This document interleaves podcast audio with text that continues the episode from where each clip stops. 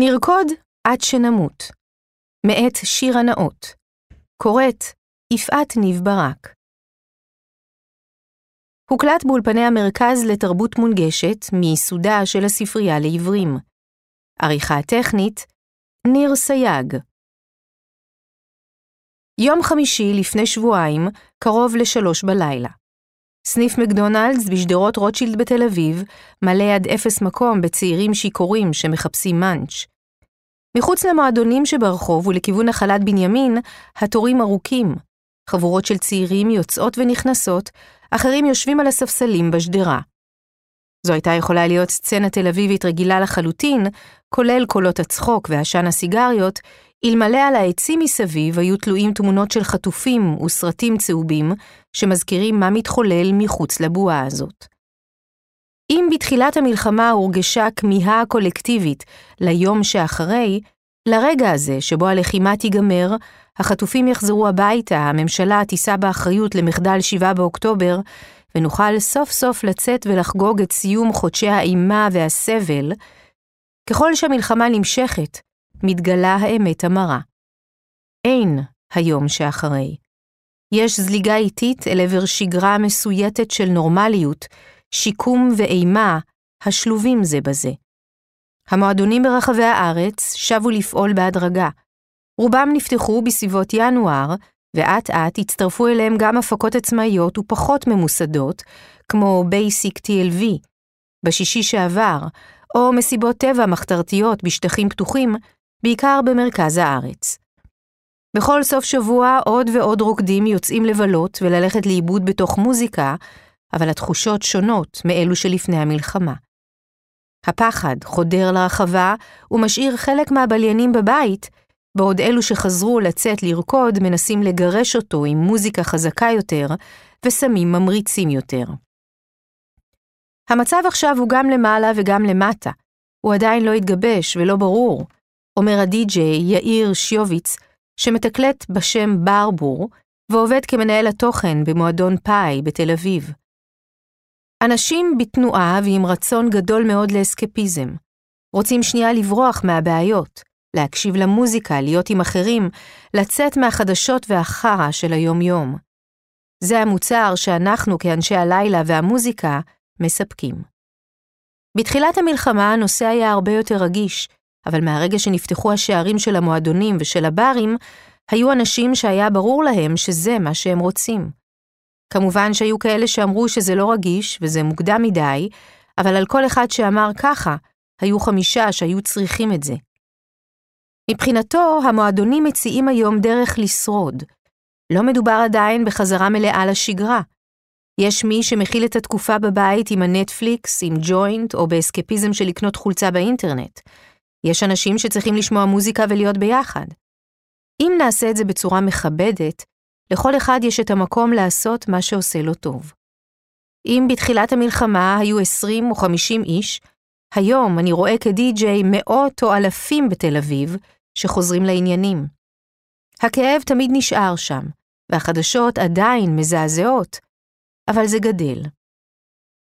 הפעם הראשונה שחזרתי לתקלט הייתה לקראת סוף דצמבר, מספרת הדי-ג'יי נויה אסרף, שזמן לא רב אחרי תחילת המלחמה חזרה לעבוד בתל אביב, בירושלים ובמועדוני הצפון בחיפה וברמת ישי. בהתחלה סירבתי לתקלוטים וביטלתי דברים כי לא יכולתי נפשית לעשות את זה, אבל כשהייתי מוכנה, נהניתי מאוד לחזור. ראיתי שהקהל צמא לזה. הייתה ממש רגרסיה לחגיגה באופן קיצוני. זה היה כיף מאוד, אבל למחרת בבוקר קמתי, פתחתי את הטלפון ונתקלתי בפוסט של אמא של ליבי, צעירה שנרצחה בנובה. נשאבתי לזה כל הבוקר. עברתי על פוסטים לזכר נרצחים ובכיתי, כי היה לי כיף בלילה שלפני. המציאות בעטה בי. אחרי תקלוטים אני מרגישה צורך לחזור למציאות ולקרוא חדשות. זו טלטלה מהיי לדאון. אסרף מספרת, בדומה לשיוביץ, שהיא מרגישה שינוי אצל הקהל ברחבות, שלאט לאט משתחרר מהאשמה על היציאה מהבית. זה היה תהליך מהוסס, היא אומרת. בהתחלה אנשים נהנו, אבל כשהסתובבתי ברחבה, השיחה הייתה על המציאות. מצד אחד היה רצון ליהנות, ומצד שני, להמשיך לכאוב. היום אני כבר פחות מרגישה את זה. הכל קורה באופן רגיל, פחות מדברים על זה. אפילו כששואלים מה נשמע סתם ככה, אנשים עונים, הכל סבבה, ולא מה שענו בתחילת המלחמה. את מרגישה אשמה כשאת יוצאת למסיבה באמצע המלחמה? ביום שהחלטתי שאני עולה לתקלט, השתחררתי מכל אשמה. באותו שבוע פגשתי חבר טוב שלי שנלחם בעזה במילואים. אמרתי לו שקשה לי, שאני מרגישה שזה לא בסדר. הוא התחנן בפניי שאני אחזור לתקלט, אמר שהם נלחמים כדי שנמשיך לחיות רגיל. הוא אמר שזה הניצחון שלנו ודרש את זה ממני. הוא אמר לי, אני לא חוזר לעזה לפני שאת משחררת את המחשבה הזאת. אני בטוחה שזה גם מה שהנרצחים שחיו את חיי הלילה היו רוצים. לחיי הלילה יש כוח מאוד גדול בחזרה לשגרה ולנורמליות, אבל אסור להתעלם מזה שיש חטופים. כשאני מסיימת לנגן במסיבה ומעלה סטוריז, אני מעלה מסך צהוב עם מספר הימים שהם בשבי. זו הדרך שלי להרגיש שאני זוכרת אותם, והם איתי כל הזמן ואני יודעת בדיוק כמה ימים הם שם. הכל קורה וקיים. אי אפשר לשכוח את זה, לא משנה כמה נרצה להיות באסקפיזם מוחלט, גם אסור שנשכח את זה. ההתפוגגות ההדרגתית של תחושת האשמה, לצד כמיהה לשמחה ולנורמליות, ניכרת גם בביקור במועדון הקווסט החדש לפני כמה שבועות. תור הבליינים בכניסה ארוך אבל זורם פנימה ביעילות. בפנים, המוזיקה חזקה, הבר עובד במרץ, צעירות בגופיות וצעירים במשקפי שמש הולכים לאיבוד בתוך הרגע. גם התור לשירותים, ארוך מאוד, מתקדם לאט ובקבוצות, מעיד על הצורך הגדול בבריחה מהמציאות שמחוץ לקירות. הדי-ג'יי, עמרי סמדר, שניגן באותו ערב, שילב בסט שלו גרסת רמיקס שהפיק ל"עכשיו הכל בסדר" של יהודית רביץ. אולי זו הייתה תפילה, אולי זה היה ביטוי לתחושה בתוך המועדון הסגור. הקווסט נפתח באמצע ינואר על חורבות מועדון הבלוק הגדול והנחשב. לקווסט יש בעלים אחרים והמקום שופץ, אבל מבנה המועדון נותר זהה, וכך גם החוק האקספיסטי מיסודו, בלי טלפונים ברחבה. כשהמאבטחים רואים מישהו שמצלם, הם ניגשים אליו ומאיימים בהרחקה מיידית. עיתוי הפתיחה של המועדון החדש, אחד הגדולים בתל אביב כיום, מעלה שאלה ביחס למלחמה ולמקום של תרבות אסקפיסטית. בעלי הקווסט, שסירבו להתראיין לכתבה הזו, אמרו בחודש שעבר למאקו שפתיחת המועדון נדחתה מאוקטובר, ומעבר לכך לא הרחיבו על המציאות שבחוץ. הייתה פה תוכנית להביא את האומנים הכי גדולים מחו"ל, אמר אחד מהם. כמובן שכרגע, לצערנו, זה בלתי אפשרי, אבל התוכנית היא אותה תוכנית. זה יתעכב, אבל יקרה בהמשך. זוהר, בת 26 מתל אביב, שהייתה באותה מסיבה בקווסט לפני כמה שבועות, מתחבטת עם עצמה על המוסריות של היציאה למועדון. לגבי בתי קפה ומסעדות, הרגשתי מאוד טבעי שהם חזרו, אבל עדיין יש לי איזו אשמה על זה שהייתי במסיבה. ברור שמצד אחד החיים צריכים לחזור לעצמם ואי אפשר להקפיא הכל לנצח, כי מי יודע כמה זמן זה ייקח, אבל מצד שני החיים לא באמת ממשיכים. זה מרגיש לא נכון ליהנות כשהכול עצוב מסביב. בסוף אני מרגישה שאני עושה כל מה שאני יכולה כדי לעזור. אני הולכת להפגנות של משפחות החטופים, וזה בסדר לצד זה להמשיך לחיות את החיים שלי. זה לא ישנה את המצב אם אני אלך למסיבה או לא. חברתה גילי, בת 27, חזרה לצאת למסיבות כבר בחודש נובמבר. בהתחלה הייתה תחושה של לא נעים כשאני יוצאת והחבר הכי טוב שלי נלחם בעזה. בשבועות האחרונים, כשגם הלוחמים התחילו לחזור ולחפש את הבריחה מהמציאות, תחושת האשמה נעלמה ונהייתה יותר לגיטימציה. ברמה האישית אני מחפשת יותר דרכים להתנתק מהיום-יום, וגם רואה את זה אצל האנשים סביבי, שמחפשים מוזיקה ללכת לאיבוד בתוכה, ומקומות שיהיו קצת כמו קזינו, כאלה שהזמן בהם לא זז, שהכיף לא נגמר. מבחינתה השינוי המרכזי הוא באופי המקומות שאליהם היא יוצאת, והעובדה שהיא מרגישה יותר בנוח במועדונים שממוקמים במרתפים, ויש תחושה שהם מוגנים יותר. אולי התדירות גם קצת יותר גבוהה. אם פעם הייתי יוצאת אחת לחודש, עכשיו זה אחת לשבועיים. אני מסיימת כל שבוע עם הלשון בחוץ. זה לא רק עומס בעבודה, אלא גם מתווספות חדשות רעות או טובות, פוליטיקה, חרדות. העומס הוא אדיר. אז אני יוצאת בסופש, ואז חוזרת הביתה לישון 12 שעות ברצף. שיוביץ אומר שמעמדת הדי-ג'יי הוא מרגיש את הרצון החזק של הקהל לניתוק מהמציאות. אבל שלצד זאת נדרשת רגישות חדשה בכל הנוגע לצלילים מסוימים. יש עניין של טריגרים. אני לא אנגן שיר שיש בו צליל שמזכיר אזעקה. פעם זה היה נותן תחושה של חופש ושל רייב, היום זו טראומה. אני מרגיש שיותר מתמיד יש צורך במוזיקה מאוד חזקה, בועטת, אנרגטית, לאו דווקא במובן הסקסי, אלא משהו אגרסיבי. אני גם מרגיש שקצת אבדה הסבלנות, אפילו יותר מבעבר. אם פעם הייתי מוצא מקום למוזיקה איטית ומחבקת באמצע סט, היום זה פחות קורה. בסופה שאחרון הגנתי סט שתכננתי לספר בו איזה סיפור, ובתוך הסיפור הזה אי אפשר רק להרים ולנגן חזק, כי אתה רוצה לייצר כל מיני אנרגיות. אבל השעה הראשונה הייתה קשה. לא הצלחתי כי אנשים היו צריכים משהו אחר. חיפשו פורקן, BPM גבוה, ביטס פר מינט, מספר הפעימות בדקה, כדי לרקוד ולהתפרק. נראה שיש הרבה זעם וכעס, ואנחנו עושים את האדפטציה הזאת. הזעם והכעס, לצד הטראומה מהסיפורים על ניצולי פסטיבל נובה שברחו מהטבח כשהם בהשפעת סמים, שינו לדבריו גם את פרופיל הצריכה של סמים בחודשים האחרונים. זה לא סוד שתל אביב חזקה בנושא, ותמיד הייתה. זו עיר של תדר גבוה ואנרגיה גבוהה, וכמו בכל העולם יש גם צריכה של סמים, אבל יש הרבה מודעות בנושא עכשיו. אנשים יותר מבינים מה הם עושים. בהרבה מקומות אני פחות רואה נפילות של בליינים, אני לא רואה התעלפויות או קריסות. אנשים מפחדים לאבד את עצמם. ניכר שהספידים בועטים חזק, ואנשים מתרחקים מפסיכדליה, מה שפעם היה קורה יותר. אני יוצאת למועדונים כבר מעל עשור. זה נהיה הפורקן הקבוע שלי עם עצמי ועם חברים בחושך עם המוזיקה, אומרת נועה, בת 40. אז חזרתי לצאת כבר בנובמבר. הרגשתי שאני חייבת להמשיך לרקוד ואסור ששום דבר יפסיק את זה. במסיבה הראשונה שיצאתי אליה הרגשתי שאני צריכה אקסטרה סמים. הלכתי לקצה במודע, אבל מאז חזרתי לכמות שאני רגילה לה. וכן, ברור שגם באמצע המסיבה מתגנבת לראש המחשבה על החטופות בשבי, או הכורים בעזה, שמי יודע מה יהיה איתם, אבל האקט של הריקוד חייב להמשיך ולהתקיים מבחינתי. בדומה לאסרף, גם עבור דן לייבל, מנהל התוכן והשיווק של מועדון הפורום בבאר שבע, שיחה מחבר שהוא איש כוחות הביטחון, הייתה מה שאפשר לו לחזור ולעבוד במועדון בלב שלם. בסוף נובמבר הפורום נפתח לערבים שיועדו לעובדי המקום, שהתאבלו על המוות של חבריהם לעבודה, מתן אלמלם, די.ג'יי קידו וסיגל איתך. פיקוד העורף אפשר לנו לחזור לפעול כבר בסוף נובמבר, אבל זה היה קשה, מספר לייבל. לקח לנו זמן. לא היינו מוכנים מבחינה אנרגטית וכל ערב היה הפסדי בגלל מגבלת ההתקהלות. אבל הבנו שאנחנו עושים טוב לאנשים. יש אנשים שהתנדבו, פעלו בתקופה הזאת, אבל הפסיביים היו בבית, ראו חדשות ונכנסו לדיכאון. יש לי אחריות להרים אותם ולתת להם סיבה לקום.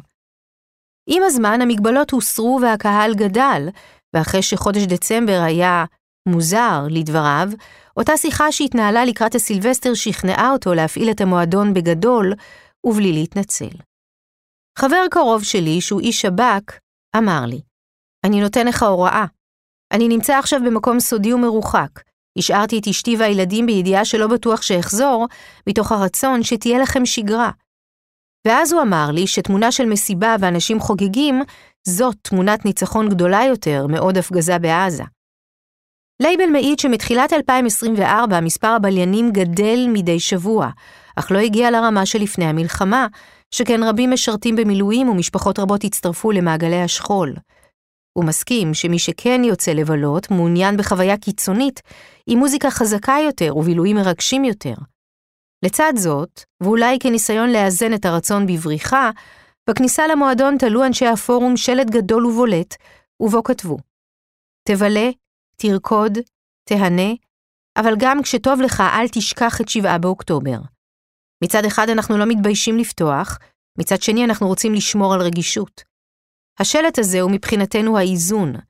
אנחנו לא רק רוצים להתפרנס וכל המלחמה מאחורינו, שמנו את השלט ופתחנו פינות זיכרון בתוך המועדון. אנחנו לא מתעלמים ממה שקרה, אבל אנחנו מבינים שיש לנו תפקיד מורלי במלחמה הזאת, ואנחנו לא מוותרים על הכרה במציאות. כל אחד שנכנס רואה את השלט הזה. זה לא מוריד קצת את האווירה, פוגע בעסקים? זה לא מוריד, זה נותן פרופורציות וכבוד לנרצחים. אני אוהב את הנוכחות של זה ושאנשים מצלמים את זה. הם באים ומזדהים עם זה. אנשים מתביישים לעלות מסיבה בסטורי, גם מי שיוצא לבלות מרגיש לא נעים לפרסם שהוא נהנה, וחייך. כשהם מעלים שלט כזה, הם משתפים שהם היו במסיבה, אבל מראים שזה מאוזן, שהם לא מתעלמים לגמרי. אנחנו עדיין בתוך זה. עובדת שלנו חיכתה לאחיה הנהדר ולפני שבועיים קיבלה הודעה שהוא נרצח. גם אם יש אנרגיות ויום טוב במשרד, ב-12 יש הותר לפרסום ואתה אוכל כאפה. ביום חמישי לפני שאני מגיע למועדון, אני רואה חדשות והכתבות הן קשות ועצובות. עדיין קשה לעשות את הסוויץ' הזה. ישראלים מכירים היטב את הדיסוננס בין חיים נורמליים בעורף לתופת המלחמה בחזית. במלחמת ההתשה למשל, תל אביב המשיכה להתבשם מעופרת הניצחון בששת הימים ולחגוג את עצמה. לאורך שתי האינתיפאדות מוקדי הבילויים המשיכו לעבוד, ובמשך מלחמת לבנון השנייה וצוק איתן, כמעט שום מסיבה לא בוטלה. המרחק הגיאוגרפי הקצר בין החזית לעורף לא משנה את המרחק התודעתי בין שגרה למלחמה. באחת הסצנות בוואלסים בשיר של ארי פולמן, הוא חוזר לאפטר קצר מלבנון, כשברקע This is not a love song של PIL, ונדהם לגלות שגרה שאינה מופרת על ידי רעם התותחים. הוא הולך ברחוב במבט מזוגג ומגיע למסיבה. עומד בצד, תלוש, מנותק מהחוגגים. אלון, בן 28 מבת ים, עובד בתחום הסאונד ובחודשים האחרונים מילואימניק בחטיבת הצנחנים, מספר על תחושה דומה. לפני המלחמה הוא היה יוצא למסיבות עם חבריו באופן קבוע. אחת לחודש וחצי בערך היינו מתארגנים ונוסעים להפקה באיזה מקום, והייתי יוצא גם לתל אביב, הוא מספר, ומשתף שמאז המלחמה הדבר הזה בכלל לא עבר לו במחשבה. אני אולי לא דוגמה, כי השתחררתי ממילואים רק עכשיו, אבל זה לא הרגיש לי נכון לצאת לרקוד כשאני באפטר מהצבא. דיברנו על זה, הצוות מהמילואים. כולנו מרגישים שזה בסדר שאנשים יוצאים ומאבדים את המציאות בדרך שלהם, אבל אנחנו אישית עדיין לא שם. אין ממש דרך להסביר. זה מוזר שזו ההתרחשות בזמן שיש חטופים שאני מכיר אישית, אבל זו המציאות. בשביל מי שיוצא למסיבות זה כבר לא אסקפיזם, זה פשוט המצב. עכשיו, כשחזרתי הביתה, התחלתי קצת יותר להבין את הרצון של אנשים לשגרה. גם אני מרגיש שתכף הסכר הזה ייפרץ גם אצלי. עכשיו, כשאני לא חושב על זה, שאני כבר חוזר לעזה. הוא אומר ומציין שהוא כבר שוקל לצאת למסיבה בחודש הבא, או לקראת פורים. פורים הוא נקודת ציון משמעותית בגלגל השנה של חיי הלילה. די-ג'ייז בדרך כלל עובדים במסיבה אחת לפחות, והמועדונים מתחרים ביניהם על הליינאפ המרשים ביותר וההפקה הצבעונית ביותר. גם השנה הרשתות החברתיות כבר התחילו להתמלא באירועי פורים בערים הגדולות ומחוץ להן, גם אירועים בחאנים ובמקומות בטבע, כמו הנובה. האסקפיזם, שמראש טבוע בתוך חגיגות פורים, הוא המסר המרכזי שמעבירות ההפקות לבליינים. בעת הזאת הנפש רק רוצה לברוח רחוק, רחוק מהכל, מהחדשות, מהדיווחים, מהמבטים של אנשים, מהשאלות המעייפות והשיחות על המצב. לברוח ולרקוד, נכתב למשל בפרסום למסיבה גיישה, שתתקיים בפורים בחאן השיירות סמוך לשדה בוקר. ולהרגעת רוכשי הכרטיסים הוסיפו שם, אנחנו בונים בשבילכם מעוז פסטורלי, בטוח ומוגן, ביחד עם טובי אנשי הביטחון, הרחק מהכל, מעל 100 קילומטר אווירי מהמקום שאנחנו שומעים עליו כל היום בחדשות. אל תפחדו, העוטף רחוק, אפילו תל אביב קרובה יותר. מסיבה אחרת שתתקיים בפורים במועדון שלוותה בתל אביב, מפרסמת את עצמה בתיאור, אחרי תקופה שבה הזמן עצר מלכת, חשבנו, שקלנו, והחלטנו לחזור הביתה ולהביא את כל הקסם איתנו. מסיבה שהיא לא רק חגיגה, אלא גם שיבה אל מה שאנחנו אוהבים, החברים, המוזיקה והתחושה שבתל אביב כל דבר אפשרי. מסיבה אחרת בפורים של הפקת מילניום בים המלח משווקת במילים לפעמים הגוף צריך לברוח הרחק הרחק מכאן, למקום שבו הכל שלב יותר, למקום שבו כל הפצעים מגלידים לאט-לאט, שהתחושות משלימות את האדם שנועדת להיות. יש כאלה שכבר עשו את זה הרבה קודם, אבל יש מסה גדולה של אנשים שהרגישו עצורים, ולא יכלו לצאת ולבלות ולהרגיש טוב עם החיים, והם רואים בפורים תאריך יעד טוב לצאת ובאמת לפרוק את זה. מספר סגיב רייבי, מפיק מסיבות טראנס מהמותג מוקאשה פרויקט. המסיבה הראשונה שיפיק רייבי מאז ספטמבר תהיה בפורים הקרוב בחאן שיטים בערבה. אנחנו רואים ביקושים מטורפים. לצד זאת, יש אנשים שלא יגיעו. עשינו שם הפקה בראש השנה האחרון, וקשה להם לחזור אחרי שחלק מקבוצת החברים שהייתה איתם אז נרצחה בנובה. הם לא רוצים להרגיש את ההיעדר, לחזור לאותה מסיבה והפעם בהרכב חסר. להגיד לך שאנחנו במאה אחוז תשוקה לצלול ולעשות משתה כדת וכדין? אנחנו לא שם. אבל רובנו רוצים להיות שם, ומרגישים שאנחנו מוכנים לעשות את המאמץ לדחוף את המודע ואת האווירה ולהיות שם. בתכלס, גם מגיע לנו. אחרי כמעט חצי שנה מגיע להשתחרר. זה חלק מתהליך הריפוי והוא חייב לקרות גם לנו וגם לקהל. יש לך חשש שהמסיבה תהפוך לאירוע טריגרי לקהל? ברמת ההרכבה של הליינאפ אנחנו מקדישים לזה הרבה מחשבה. האירוע יהיה שמח וחגיגי, אבל יהיה בו טוויסט. גם אנחנו וגם האומנים רגישים לזה, ויהיו התאמות. אנחנו לא מתעלמים מהמקום שממנו הקהל שלנו מגיע, וממה שהוא סוחב איתו. יש טריגרים שאנחנו לא רוצים להפעיל. אנחנו כן רוצים להפעיל התפרצות של רגשות, של אהבה וחיבוק וחיוך. אנחנו פחות נרצה להתעסק עם שופרות או סאונדים דרמטיים, שאולי יכולים לעורר קונוטציות לא נעימות לאנשים. אנחנו גם נקדיש עמדת זיכרון למי שאינם. רייבי, ותיק בסצנת הטראנס, שחווה מלחמות ואירועי אבל לאומיים, בטוח שכולם בסופו של דבר עוד יחזרו לרחבות. אין לי איזה מקרה קיצון אחר להשוות או ללמוד ממנו. אני יכול לעשות הערכה מושכלת שייקח לנו זמן להתאושש, אבל זה פשוט יהפוך לחלק מה-DNA שלנו, שמוטמע בקהילה ובתרבות.